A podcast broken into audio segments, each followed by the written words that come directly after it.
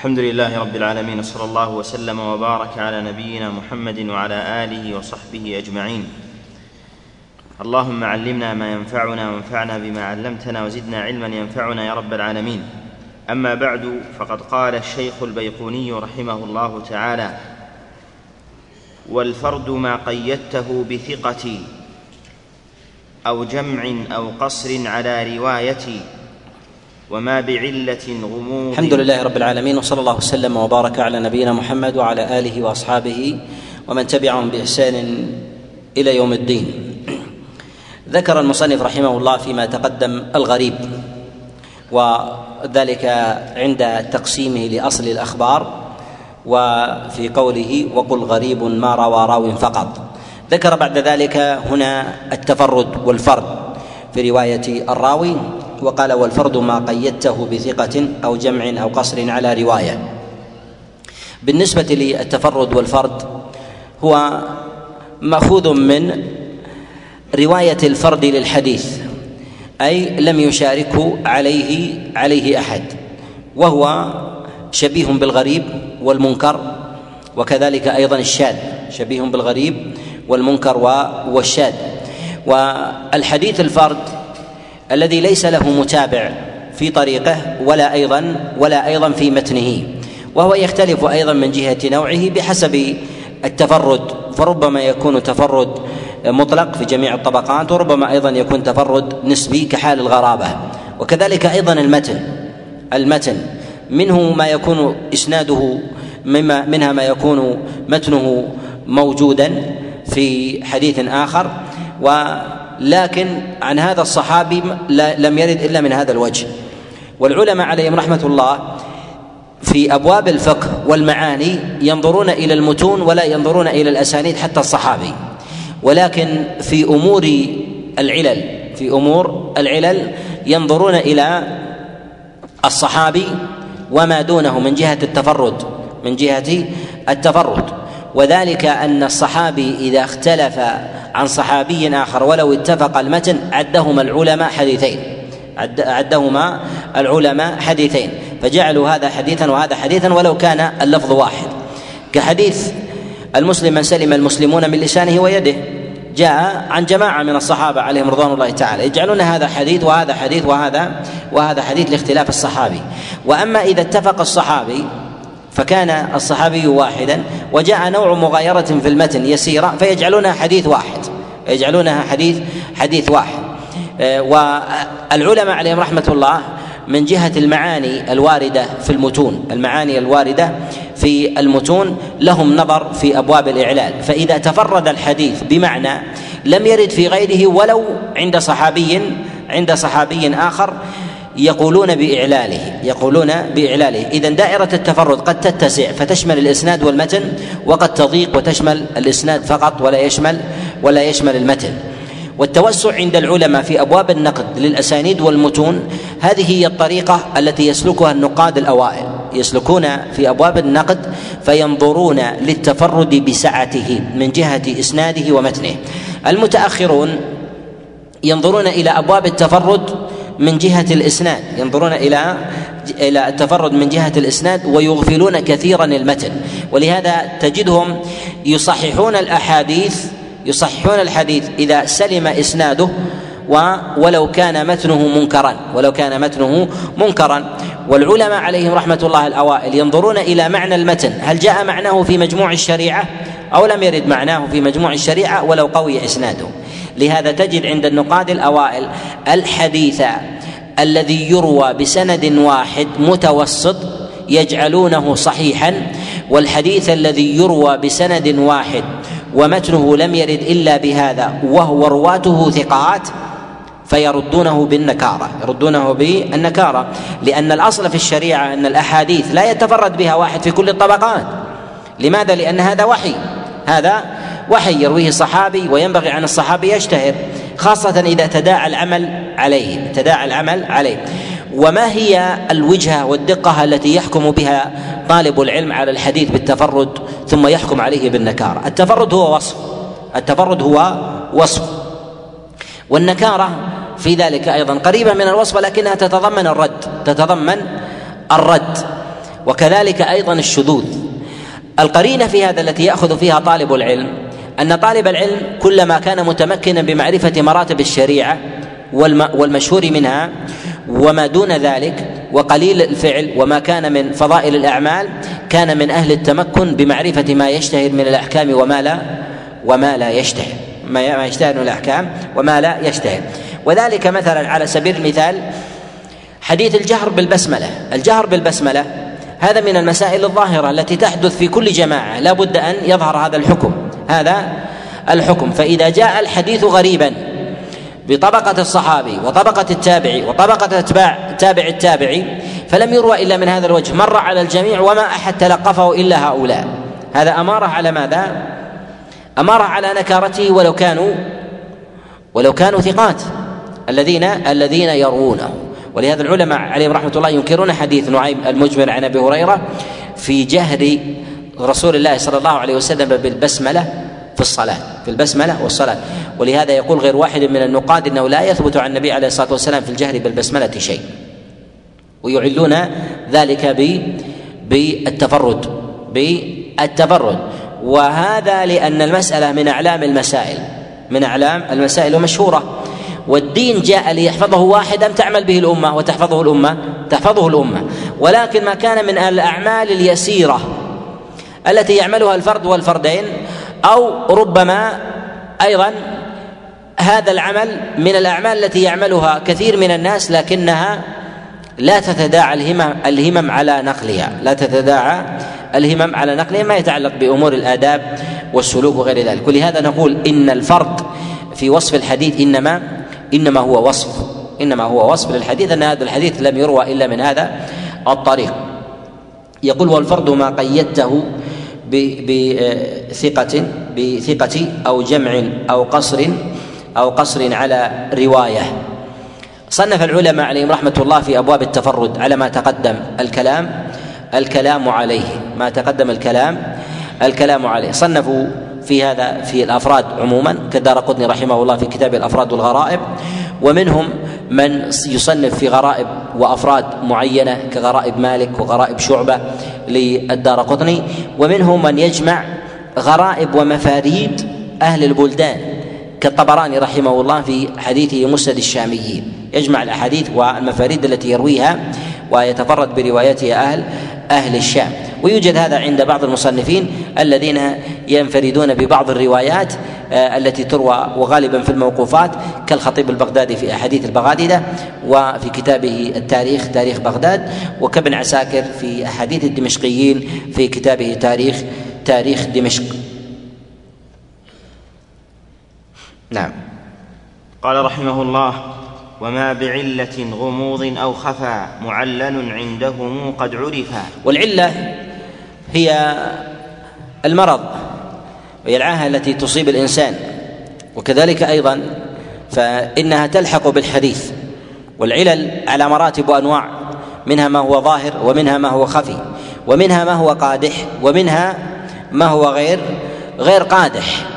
ولهذا العلماء يجعلون كل ما ما يغمز به الحديث علة سواء يطرح الحديث أو لا أو لا يطرحه.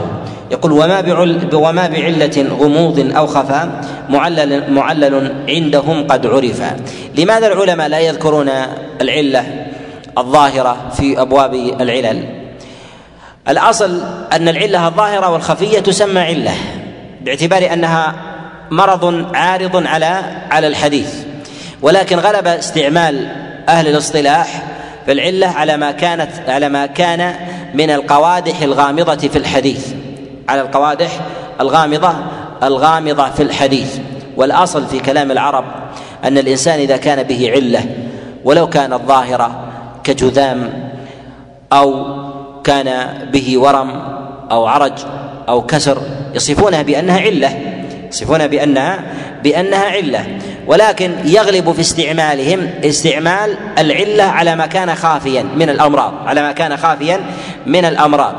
فغلب في استعمال أهل الاصطلاح العلة على ما كان خافيا من العلل الذي لا يظهر لأول مرة أو ما يحتاج الناقد إلى بيانه إلى كلام طويل. إذا أراد أن يبينه يحتاج إلى كلام طويل بخلاف العلة التي يشير إليها فترى مباشرة. كحال الانقطاع الظاهر أو التعليق أو الإعضال أو أو الضعف البين في راوي فيه فلان. فهذا من من الأمراض والعلل الظاهرة من الأمراض والعلل والعلل الظاهرة التي لا تحتاج إلى شرح إلى شرح طويل. وكلما كانت العلة أخفى وأدق احتاجت إلى ناقد بصير احتاجت إلى ناقد بصير. والعلل تدق جدا حتى يستعصي على بعض الناس أن يدركها لأول وهلة لأول وهلة. وربما غابت عن حاذق بصير في العلل. غابت عن حاذق بصير في في العلل. ومن نظر في من كتب في أم في أبواب العلل من الأحاديث من المتقدمين يجد ذلك ظاهرا. أنهم يعلون الحديث وإذا أراد الإنسان أن يبحث عن سبب أخذ ربما اياما أو أكثر من ذلك ليجد العلة التي لأجلها انكروا هذا الحديث فيتعذر عليه عليه ذلك. ولهذا نقول إن الأئمة عليهم رحمة الله لهم نظر دقيق جدا في علل الحديث ولهم نفس لا يدركه لا يدركه طالب العلم لأول لأول نظرة فليحتاج إلى إلى تمحيص. وعلى ما تقدم العلماء لديهم تجوز في هذا ويختلف تجوزهم في وصف الحديث بالعلة في وصف الحديث في العله ولهذا من نظر في كتاب العلل لابن أبي حاتم العلل للدار قطني العلل لابن المديني العلل ليحيى ابن معين العلل للإمام أحمد. يجد هذا النوع ويجد ذلك النوع. يجد العلل الظاهرة ويجد العلل الخفية. العلل الظاهرة والعلل الخلفية. فتجد أنهم يذكرون في العلل هذا الوصف أن فيه رجل كذاب وهي علة ظاهرة أو معضل أو لا يعرف له إسناد. من العلل البينة الظاهرة ويدخلونه ويدرجونه في كتب العلل. لكن غلب عند أهل الاصطلاح. وقواعد الحديث وصف الحديث بالمعلول بما كان فيه علة علة قادحة فغلب هذا. مضان العلل أو علل الحديث في مواضع أو في مصنفات. أظهرها الكتب التي صنفت قصدا لذلك صنفت قصدا لذلك وذلك ككتب العلل. على ما تقدم علل ابن المديني علل الإمام أحمد العلل لابن أبي حاتم العلل للدار قطني وغيرها.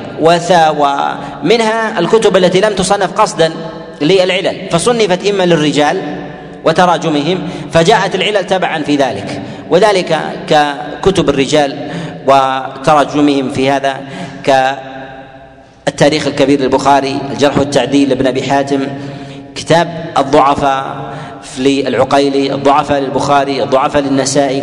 كتب التاريخ في هذا أيضا فيها إشارة في هذا متضمنة هي لتراجم الرواة وبلدانهم وتنقلاتهم متضمنة للعلل كتاريخ بغداد للخطيب البغدادي تاريخ دمشق لابن عساكر تاريخ نيسابور للحاكم تاريخ واسط لبحشل وغيرها من التواريخ التي ربما يشير بعضها على سبيل التبع وهي على أنواع منها ما هو تاريخ رجال ومنها ما هو تاريخ بلدان منها ما هو تاريخ ما هو تاريخ بلدان. ومن هذه الكتب أيضا التي يلتمس فيها العلل هي الكتب المصنفة للرواية مصنفة للرواية وذلك كالكتب الستة البخاري ومسلم والسنن الأربع هي من جهة الأصل صنفت للرواية ولكنها تتضمن علل. بحسب مناهج العلماء. من العلم ما هو دقيق في أبواب العلل فإذا أورد حديثا فهو يعل ما يخالفه في الباب. ومنهم من يصرح بالإعلال للرواية فيذكرها بصيغه التمريض كالبخاري وأضرابه. ومنهم من يعل الحديث صراحة في آه، في إراده له. وذلك يظهر في صنيع الترمذي رحمه الله في كتابه السنن والنسائي رحمه الله أيضا. وكذلك أبو داود في سننه في إعلالهم يصرحون كثيرا في إعلالهم للأحاديث. أما البخاري فتصريحه في الإعلال آه، ضعيف أو قليل جدا في كتابه الصحيح ولكنه يعرف بنفسه يعرف بنفسه وكذلك أيضا الإمام مسلم وابن ماجه فإن تصريحهم في ذلك قليل. ومن هذه المصنفات أيضا المصنفات التي تصنف في الرواية ولكن لأئمة للأئمة منهج في تصنيفهم يتبين فيه جمع الأحاديث المعلولة وذلك بقصد المصنف بجمع الروايه الأحاديث المعلولة أو الضعيفة. منهم من يقصد الأحاديث الضعيفة جمعا وذلك كالذين يصنفون في الموضوعات أو يصنفون في المعلولات أو الأحاديث الضعاف. وذلك كالاحاديث الموضوعة لأبي الفرج ابن الجوزي وكذلك أيضا في الضعفاء للعقيلي جمع في أحاديث كثيرة جدا. وثمة مصنفات أيضا هي مظان الحديث المعلولة بالتفرد والغرابة كمسند البزار. آه، معاجم آه، الطبراني آه، في هذا. وخاصة في معجمه الصغير. كذلك أيضا ثمة مصنفات في هذا هي مضان للأحاديث المعلولة. مضان للأحاديث المعلولة وهي الكتب النازلة إسنادا. الكتب النازلة إسنادا. ومعنى النزول الكتب التي فيها رواة كثر ومصنفوها متأخرون هي مضان للأحاديث المعلولة حال وجود التفرد بها فلم يرويها إلا إلا هم وهي الكتب الكثيرة في هذا ككتب الحاكم كتب ابن عساكر وكتب الخطيب البغدادي وغيرهم من المصنفين ممن أسانيده نازلة بالنسبة لتاريخ بالنسبة لتاريخ التدوين. نعم. قال رحمه الله وذو اختلاف سند أو متن مضطرب عند أهيل الفن. والمدرجات في الحديث ما أتت من بعض ألفاظ يقول وذو اختلاف وذو اختلاف سند أو متن مضطرب عند أهيل الفن. الاختلاف في السند والمتن يصفه العلماء بالاضطراب والمضطرب هو المتردد الذي لا تعرف له جادة الذي لا تعرف له له جادة. فما تعددت وجوهه مما لا يميز فيه الوجه الصحيح من الضعيف يسمى مضطرب. ويقل وصفه بالاضطراب ما اتضح الوجه الأصح. ما اتضح الوجه الأصح. فإذا تجلى وظهر في ذلك فإنه لا يوصف الصحيح بالاضطراب. فإذا صح بوجوهه فكانت الوجوه متعددة لا يسمى اضطرابا لأن الصحة في ذلك للوجوه كلها. للوجوه كلها. والاضطراب يكون على نوعين. اضطراب في الأس... في السند واضطراب في المتن. والاضطراب الذي يكون في السند بتعدد مخارج الحديث مما لا يعرف فيها الصحيح أيها الوجه فهذا اضطراب. ويعرفه طالب العلم في ذلك بنقده ومعرفته أو ربما أيضا سبره للمرويات أو ربما أيضا بمعرفة الطريق الأرجح. بما يرويه الرواة أو ما ينص عليه العلماء عليهم رحمة الله في مصنفاتهم في كتب العلل أن هذا الطريق أرجح أرجح من من ذاك. وأما بالنسبة للاضطراب في المتن وهو أن المتن يتغير من وجه إلى وجه فيروى مختصرا ويروى مطولا ويروى بلفظه ويروى بمعناه ويروى فيه تقديم وتأخير وفيه نقصان وزيادة. نقصان وزيادة ويروى فيه اختلاف في المعنى. ويروى فيه اختلاف في المعنى. فيروى بمعنى ثم يروى بوجه على وجه يخالفه كأن يوصف أنه فعل أو لم أو لم يفعل. فيوصف بهذا الحديث أنه أن هذا مضطرب. أن هذا مضطرب. والاضطراب أيضا من جهة قبوله ورده أنه على نوعين. اضطراب يعل به الحديث واضطراب لا يعل به الحديث. لا يعل لا يعل به به الحديث. الاضطراب الذي يعل به الحديث ما لا يميز فيه الصحيح من الضعيف فيختلط. فإن الاضطراب أمار أمار أمارة على عدم حفظ الراوي. أمارة على عدم حفظ الراوي وعدم ضبطه. فيقال حينئذ بأن هذه القرينة أو هذا آه هذه آه هذا الاضطراب دليل على أن الحديث غلط أن الحديث غلط فلم يضبط على وجهه. والعلماء يقولون إن عدم ضبط الإسناد أمارة على عدم ضبط المتن. وعدم ضبط المتن أمارة على عدم ضبط الإسناد. فإذا وجدت موضعا في الحديث لم يضبطه الراوي فهو يورث الناقد خوفا من بقية الحديث وتوجسا منه فيتوجس في في باقيه. وأما الاضطراب وأما الاضطراب الذي لا يضر الحديث ولا يعله هو الاضطراب الذي الذي يميز فيه الصحيح ويميز فيه الضعيف. كأن يكون الاضطراب من وجه الراوي فيه ضعيف وأما الصحيح فهو من وجه الراوي فيه ثقة فيحمل حديث ثقة ويرد ويرد غيره ويرد غيره. ثم أيضا إن الاضطراب من جهة قبوله ورده أنه لا يلزم من ذلك هو ثقة الراوي مجردا. فقد يكون الراوي ثقة فيضطرب وقد يكون الراوي دون الثقة من الرواة المتوسطين ويكون في ذلك حديثه ويكون في ذلك حديثه صحيح. حديثه في ذلك صحيح فيرويه على الوجهين. وللعلماء عليهم رحمة الله في قبول الاضطراب وردها أحاديث طرق ومسالك ومسالك كثيرة. من هذه المسالك والطرق التي يعرف بها الحديث المضطرب من غيره إذا كان المتن لا يستحق تعدد الأسانيد. لا يستحق تعدد الأسانيد. وذلك لسهولته وعدم الحاجة إليه.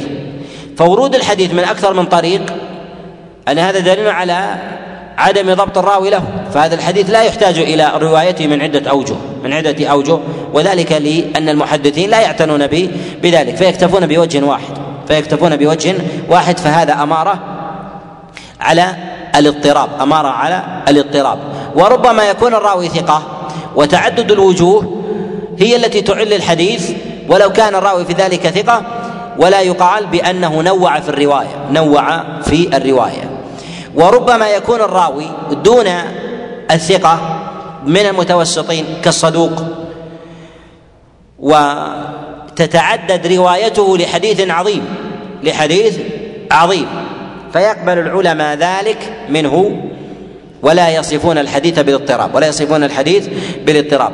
والسبب في ذلك أن هذا الحديث من الأحاديث العظيمة التي التي يقبل فيها يقبل فيها تعدد الطرق وتفنن الراوي برواية الحديث من أكثر من وجه خاصة إذا كان الراوي من المكثرين إذا كان الراوي من المكثرين. الأمر الثاني من الطرق والمسالك العلماء في معرفة المضطرب من عدمه معرفة المكثر من الرواية من المقل المكثر بالرواية من من المقل. فالمكثر يحتمل منه التفنن وتعدد الطرق بخلاف المقل. فإذا كان الراوي مقل الرواية ومقل الشيوخ ثم روى الحديث على عدة وجوه على عدة على عدة وجوه. هذا في الغالب أنه لا يحتمل منه ذلك لأن المقل إقلاله للحديث إقلاله للحديث ينبغي أن يستوعب ما فاته من الحديث لا ما فاته من الطرق للحديث الواحد للحديث الواحد. فلدينا متن واحد الاولى أن تبحث عن متون أخرى فاتتك لا أن تبحث أسانيد ومخارج لحديث واحد.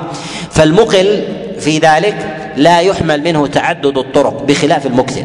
وإذا كان مكثرا من الرواية فإنه يحمل منه تعدد الطرق ولا يقال بأنه مضطرب غالبا ولا يقال بأن تعدد الطرق في روايته في ذلك في في حكم المضطرب الذي يعل يعل به به الحديث. من المسالك أيضا والطرق أن تعدد الطرق في في في الزمن المتأخر في الرواية يختلف عن الزمن المتقدم وذلك أن أنه في الزمن المتأخر كلما تأخر الراوي طبقة كثر الناس وكثر الشيوخ وتعدد الحديث في الأفواه تعدد الحديث في الأفواه. وإذا تقدم قل الحديث في الأفواه لقلة الناس لقلة الناس. فالاضطراب المتأخر يحمل ويقبل ما لا يقبل الاضطراب المتقدم. يشدد في جانب الاضطراب وتعدد الطرق المتقدمة ما لا يشدد في الطرق المتأخرة لماذا؟ لكثرة الشيوخ وكثرة الرواية وبذل الحديث فيسمعه كل أحد فيكون الحديث الواحد لدى لدى الراوي المتوسط من عدة وجوه. أما إذا كان إذا كان متقدما فالعلماء يشددون والعلماء قليل والرواة في ذلك كذلك ف والزمن والعمر يضيق عن نقل الحديث الكثير في الرواية في ذلك. ثم هم أيضا في زمن حفظ لا في زمن كتابة فتعدد الطرق في ذلك يضعف ولهذا ينظر بحسب الزمن فله أثر أثر في في أبواب في أبواب الاضطراب. نعم. قال رحمه الله والمدرجات في الحديث ما أتت من بعض ألفاظ الرواة اتصلت. يقول والمدرجات في الحديث ما أتت. المدرج في اللغة ما خلل ما خلل بين شيئين أو ما توسط بينهما فمما شابههما. فيقال مدرج فيدرج الشيء بين بين اثنين فيقال مدرج أي دخل في أثنائهما. والإدراج يكون في الإسناد ويكون في المتن يكون في الإسناد ويكون في المتن. ومقصود المصنف هنا بالمدرج هو اللفظ الذي يكون من هو اللفظ الذي يكون من كلام غير رسول الله فيدخل في أثناء كلام رسول الله صلى الله عليه وسلم.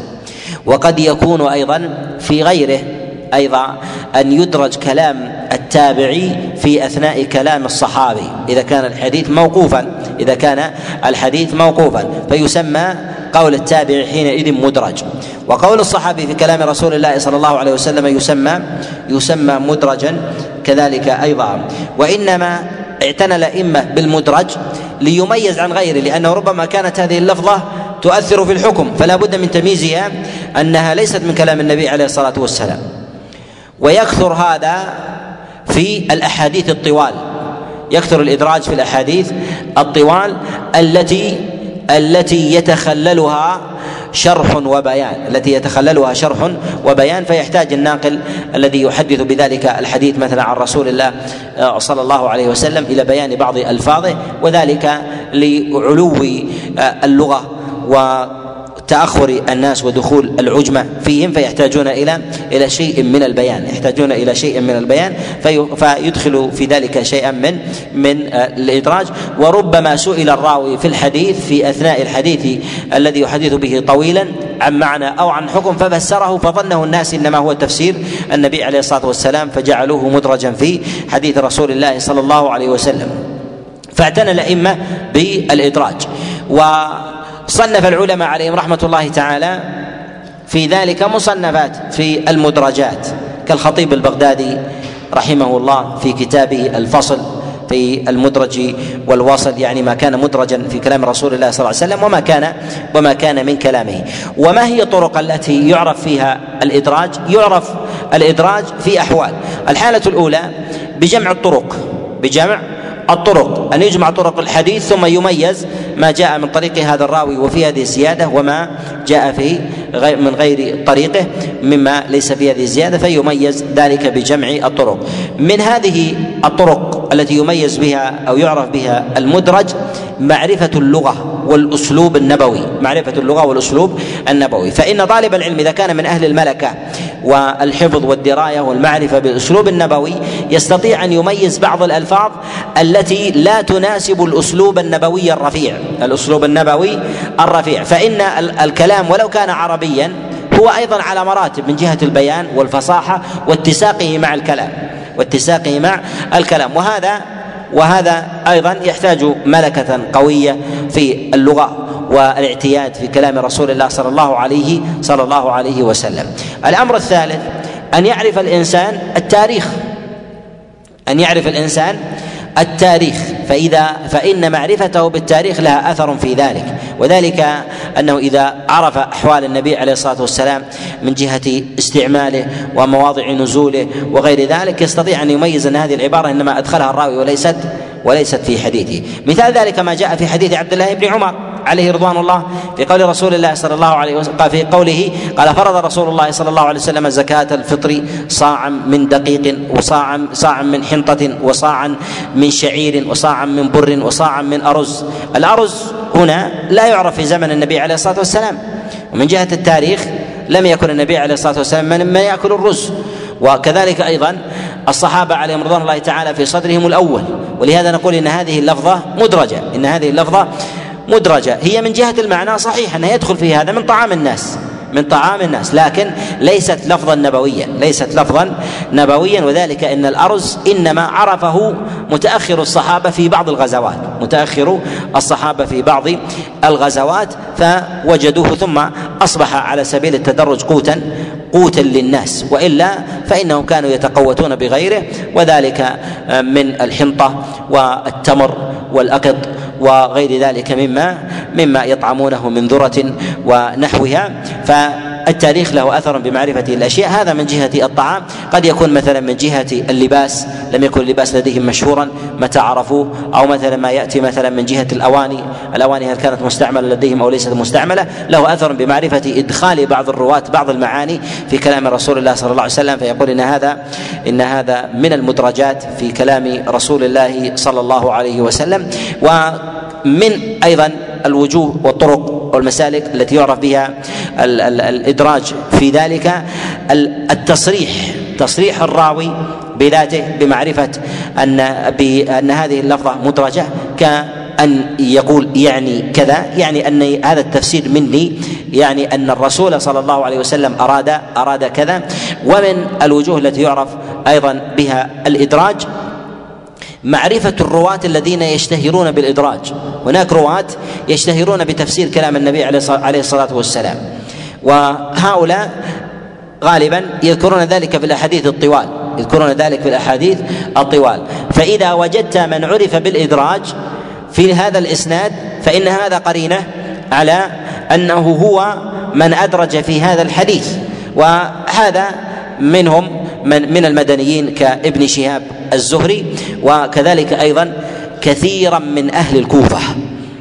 كثير من أهل الكوفة يدرجون في حديث رسول الله صلى الله عليه وسلم فيعرف أن الحديث الكوفي يحدث فيه إدراج حديث بعض المدنيين كابن شهاب الزهري فإنه يدرج في حديث رسول الله صلى الله عليه وسلم وأثر ذلك عظيم لأن هذه اللفظة إذا لم تميز ربما ربما يبنى عليها حكم فأخذ الحكم من غير كلام رسول الله صلى الله عليه وسلم. نعم. قال رحمه الله وما روى كل قرين عن اخه مدبج فاعرفه حقا وانتخه. يقول وما روى كل قرين عن اخه مدبج فاعرفه حقا وانتخه. المدبج وهو اسم مفعول من دبج يدبج وهو التحسين.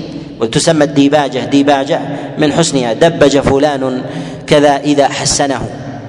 وإنما وصف هذا بالتحسين لرواية الأقران عن بعضهم فيروي القرين عن قرينه الأصل أن الشيخ الكبير يروي عنه التلميذ الصغير. التلميذ الصغير يروي عن الشيخ الكبير هذا من جهة الأصل. أما رواية الأقران عن بعضهم فيروي السنين عن سنينه والشيخ عن شيخ آخر. أو يروي التلميذ عن أو يروي التلميذ عن التلميذ. فهذا فهذا رواية الأقران. أو يروي الزوج عن زوجه كرواية بعض الرواة. يقول حدثتني زوجي فلان. أو تروي الزوجة عن زوجها. هذا الأصل في أنه داخل أيضا في في وصف الأقران. وإنما اعتنى العلماء عليهم رحمة الله تعالى في هذا في رواية في رواية الأقران حتى لا يظن الناظر في ذلك أن ثمة في الرواية وهم أو تصحيف في الاسم. وأن الأصل في ذلك أن أن الرواة يحرصون على الإسناد العالي يحرصون على الإسناد العالي وهو أن يروي الصغير عن الكبير فلا يروي الصغير عن صغير مثله ليصل إلى الكبير فإذا كان الكبير موجودا فلا يحتاج إلى الرواية عن شخص عن شخص صغير.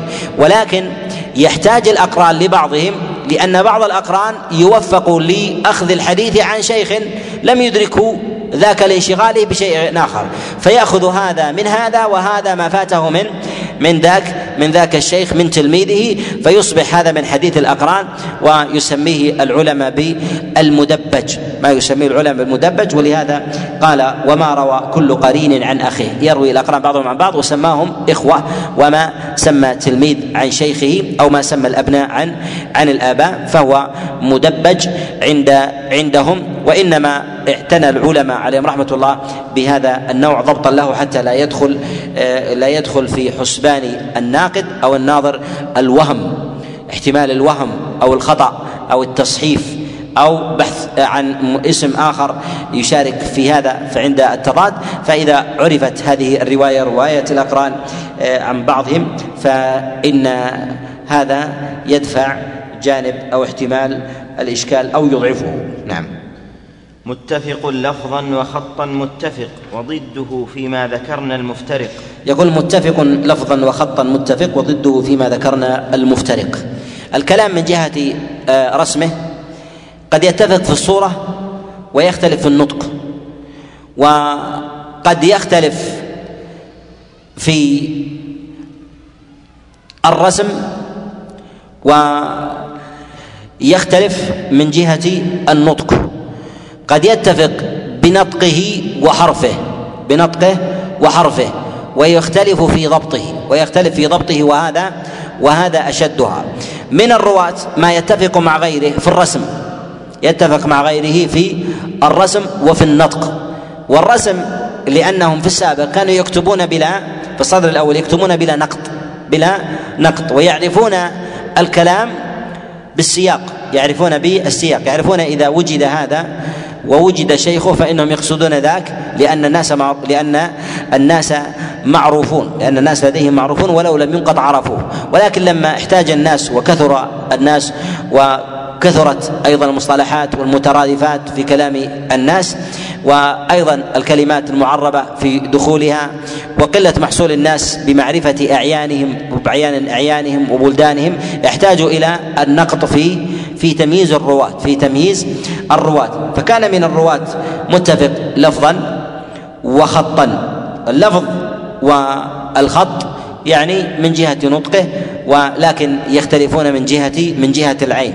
فيوجد من الرواة ما ما يشارك غيره باسمه واسم أبيه واسم جده. باسمه واسم أبيه واسم واسم جده. فهذا فهذا يتفق من جهة اللفظ ويتفق أيضا من جهة النطق ويختلف من جهة من جهة التعيين من جهة التعيين.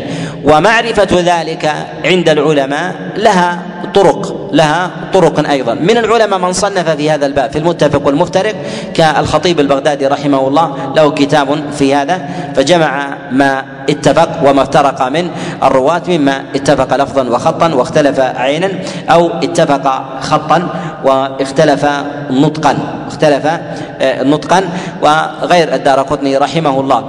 ويعرف ذلك بأحوال. ويعرف ذلك بأحوال.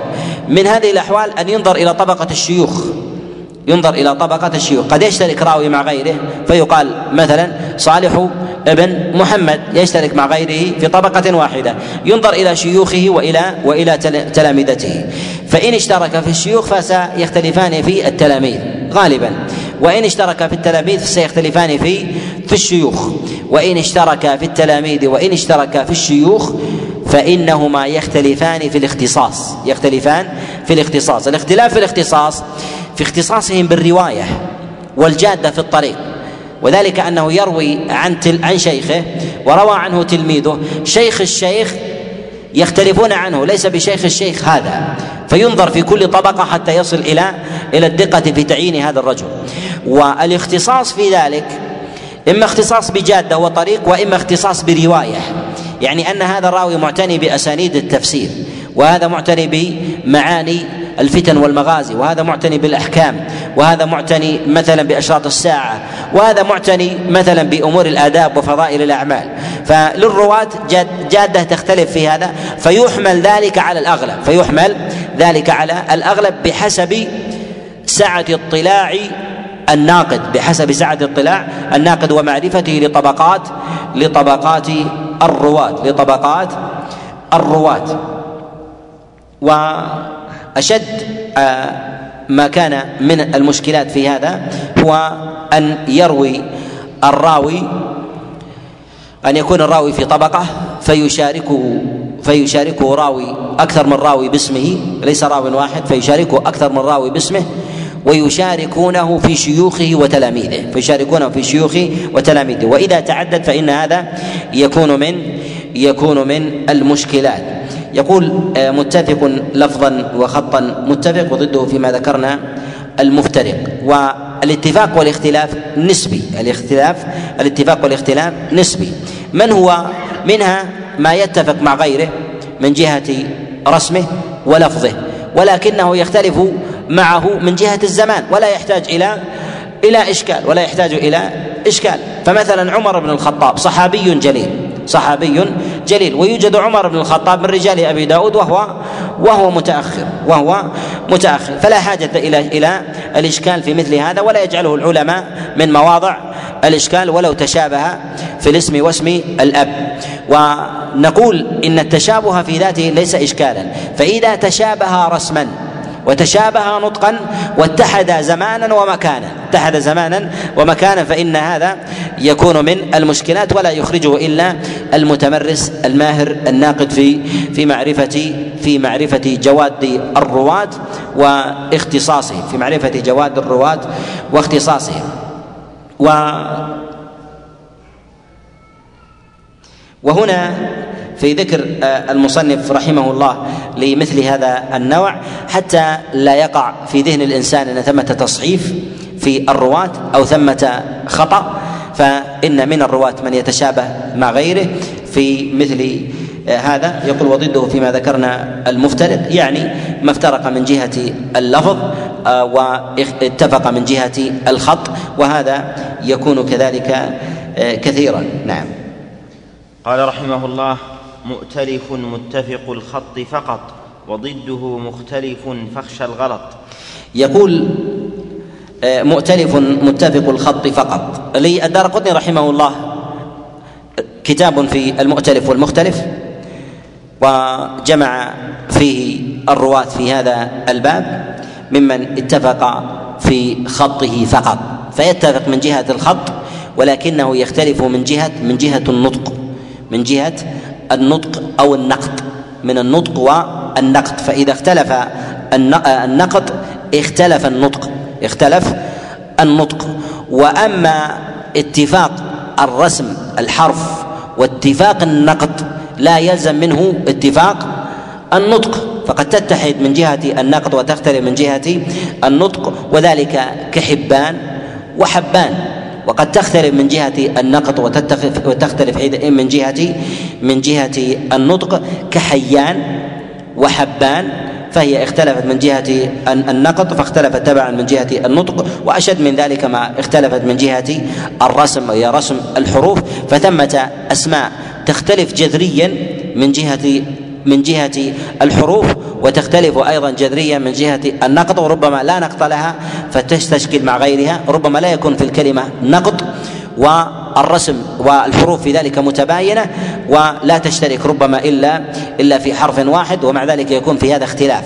وذلك كمحمد وعمر. كمحمد وعمر فإنها من جهة الرسم متشابهة. فالميم مع الحاء تشابه العين. الميم مع الحاء تشابه العين. ثم الميم توافق ميم عمر. توافق ميم عمر. والدال توافق الراء. الراء من جهة الرسم فينطقها كثير يظنونها في حال قراءتهم للخط الأول أنها أنها محمد. فتقرأ عمر بأنها محمد أو ربما قرئت محمد على أنها على أنها عمر فيقع في ذلك فيقع في ذلك الخلط. يقول وضده مختلف فاخشى الغلط. يعني ما كان ظاهرا آه، بينا. وهذا ما يقع فيه ما يقع فيه آه، كثير ممن لا عناية له خاصة من يقرأ خطوط الأوائل أو في بعض الطبعات الرديئة من كتب الرجال أو كتب المسانيد لا يعتني في هذا الباب فيقع في شيء من الغلط والخلط. نعم. قال رحمه الله والمنكر الفرد به راو غدا تعديله لا يحمل التفردا يقول والمنكر الفرد به راو غدا تعديله لا يحمل التفردا المنكر في لغة العرب ما لا يعرف. في لغة العرب ما لا ما لا يعرف. وفي الاصطلاح ما تفرد بروايته راو واحد لا لم يوافق لم يوافق عليه إسنادا أو متنا أو كلاهما أو كلاهما. والله سبحانه وتعالى يقول في كتابه العظيم لما دخل إخوة يوسف عليه قال الله عز وجل فعرفهم وهم له منكرون. المنكر قد تعرفه وقد قد يكون صحيحا وقد لا يكون صحيحا. وعدم معرفتك له لا يعني أنه ليس لا يعني أنه ليس بصحيح. ولهذا العلماء يسمونه منكر يعني استنكرناه فلم يمر علينا من قبل. ولهذا إخوة يوسف لما دخلوا عليه كانوا كبارا وكان يوسف صغيرا والصغير إذا كبر يتغير على الكبير بخلاف الكبير الذي باقي على أمره فإنه لا يختلف على الصغير. فعرفهم لأنهم كبار وأنكروه لأنه كان صغيرا فتغير. فعرفهم وهم له وهم له منكرون وهم له منكرون. وإنكارهم له هل يخرجه عن كونه أخيهم؟ لا. لا ينكره لا يخرجه عن عن كونه عن كون يوسف أخاهم. بل نقول إنه أخ ولو ولو انكروا ولهذا قد ينكر الحديث لأنه لم يمر عليك. ولكن لا يعني ذلك أنه أنه ليس بصحيح. لكن عند العلماء النقاد عليهم رحمة الله عند النقاد الذين استوعبوا السنة حفظا ودراية. إذا مر عليهم الحديث فاستنكروه فالغالب أنه يكون ضعيفا. الغالب أنه يكون يكون ضعيفا. لماذا؟ لأن استنكار من استوعب السنة وعرفها لحديث لحديث واحد أمار على أنه خرج عن الجادة. خرج عن الجادة. ولهذا الأئمة يقولون منكر. وربما وصفوا بعض الرواة يقول يأتي بالمناكير.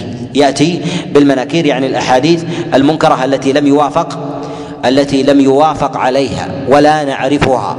فيقولون فلان يروي المناكير أو فلان منكر الحديث. فإذا أكثر من الإتيان بالأحاديث مما لا يعرفونها مما أخذوها عن الشيوخ يقولون منكر الحديث. يقولون منكر منكر الحديث. وهذا طعن وإعلان وهذا طعن وإعلان. والعلماء إذا وصفوا حديثا بالنكارة فينبغي أن يتوقف عند عند وصفهم له بحسب ماذا؟ بحسب الإمام الذي وصف في ذلك وبمقدار سعة علمه وحفظه. فإنكار أحمد وإنكار علي بن المديني وإنكار البخاري وإنكار أبي حاتم وأضراب هؤلاء من جبال الحفظ لحديث من الأحاديث وهم يحفظون مئات الآلاف من الأحاديث المروية في مرفوع وموقوف لحديث اماره على أنه على أنه مردود. على أنه مردود وأن فيه اختلاق أنه فيه اختلاق ووهم أو غلط ونحو ذلك.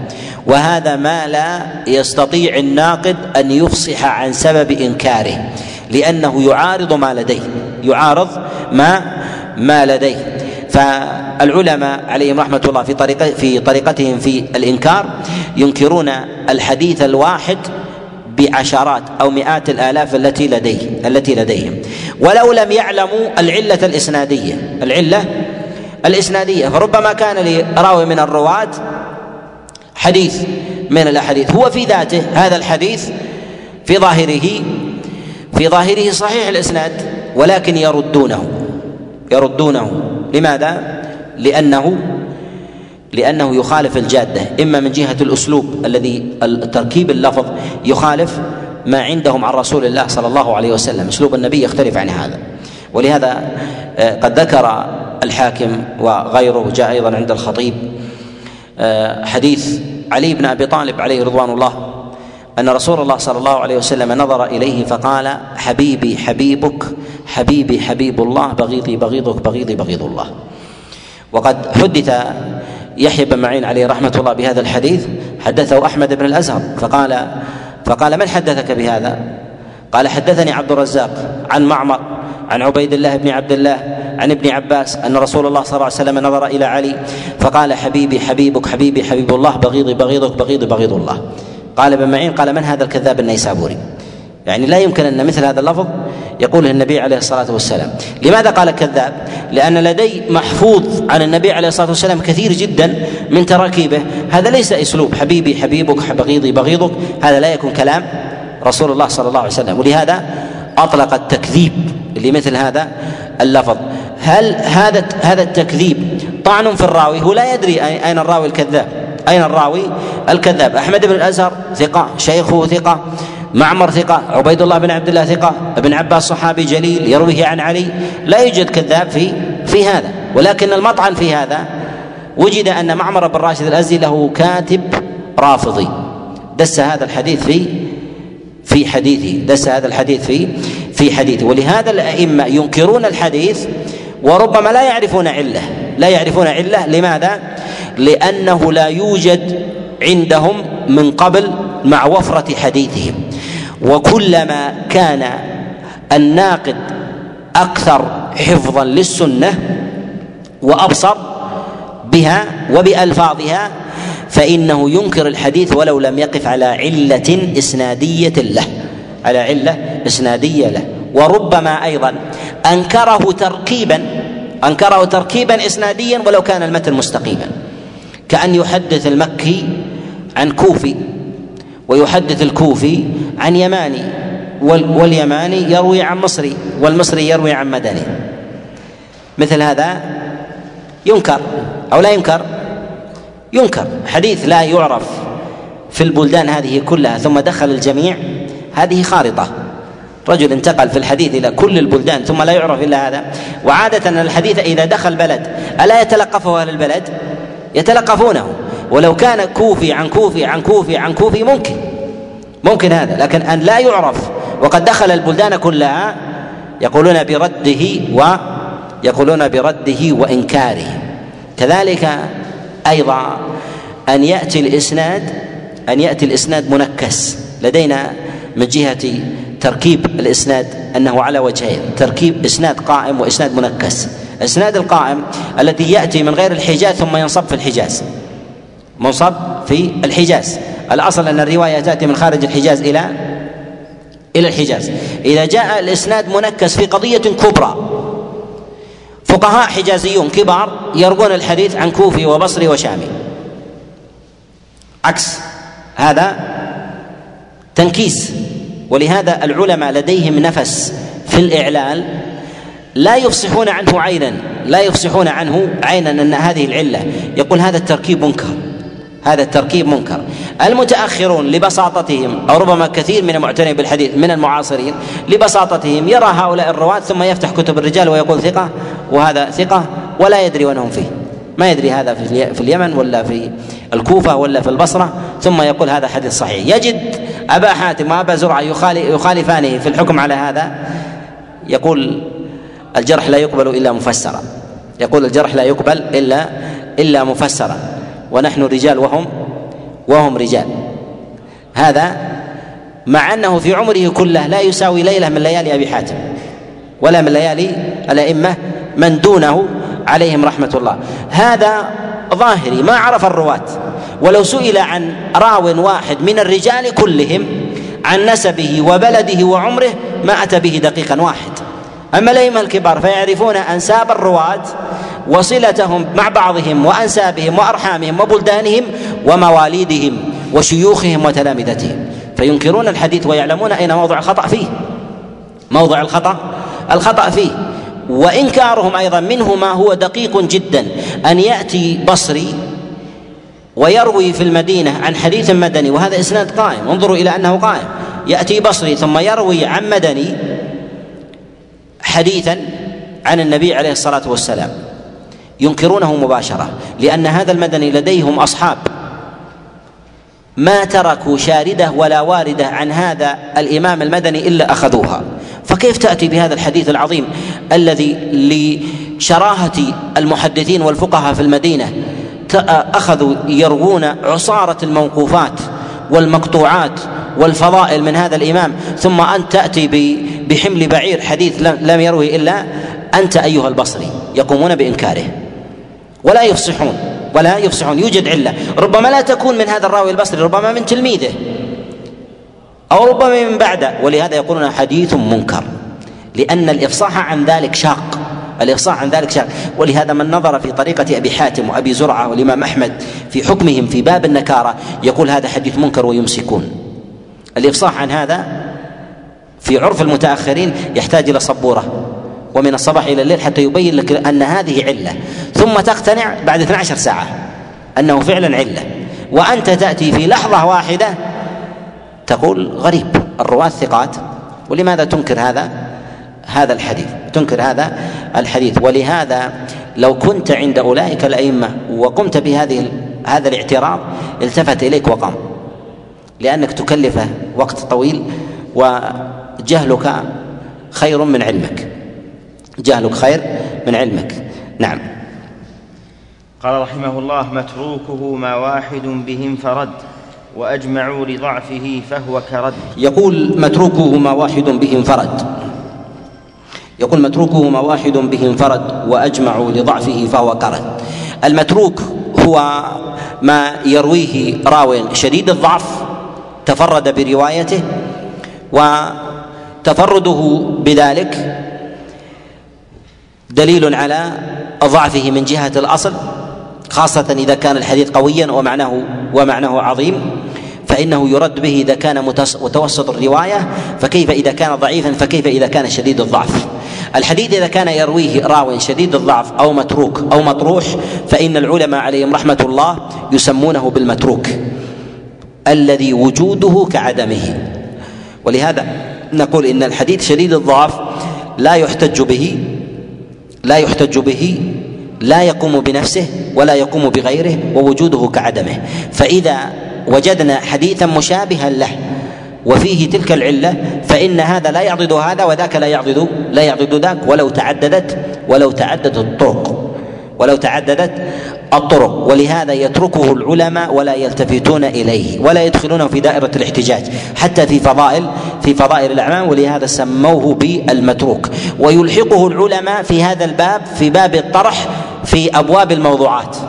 وإن لم يجزم بكذبه وإن لم يجزم بكذبه عن رسول الله صلى الله عليه وسلم ولهذا هنا في قوله يقول متروكه ما واحد به انفرد وأجمع لضعفه فهو كرد.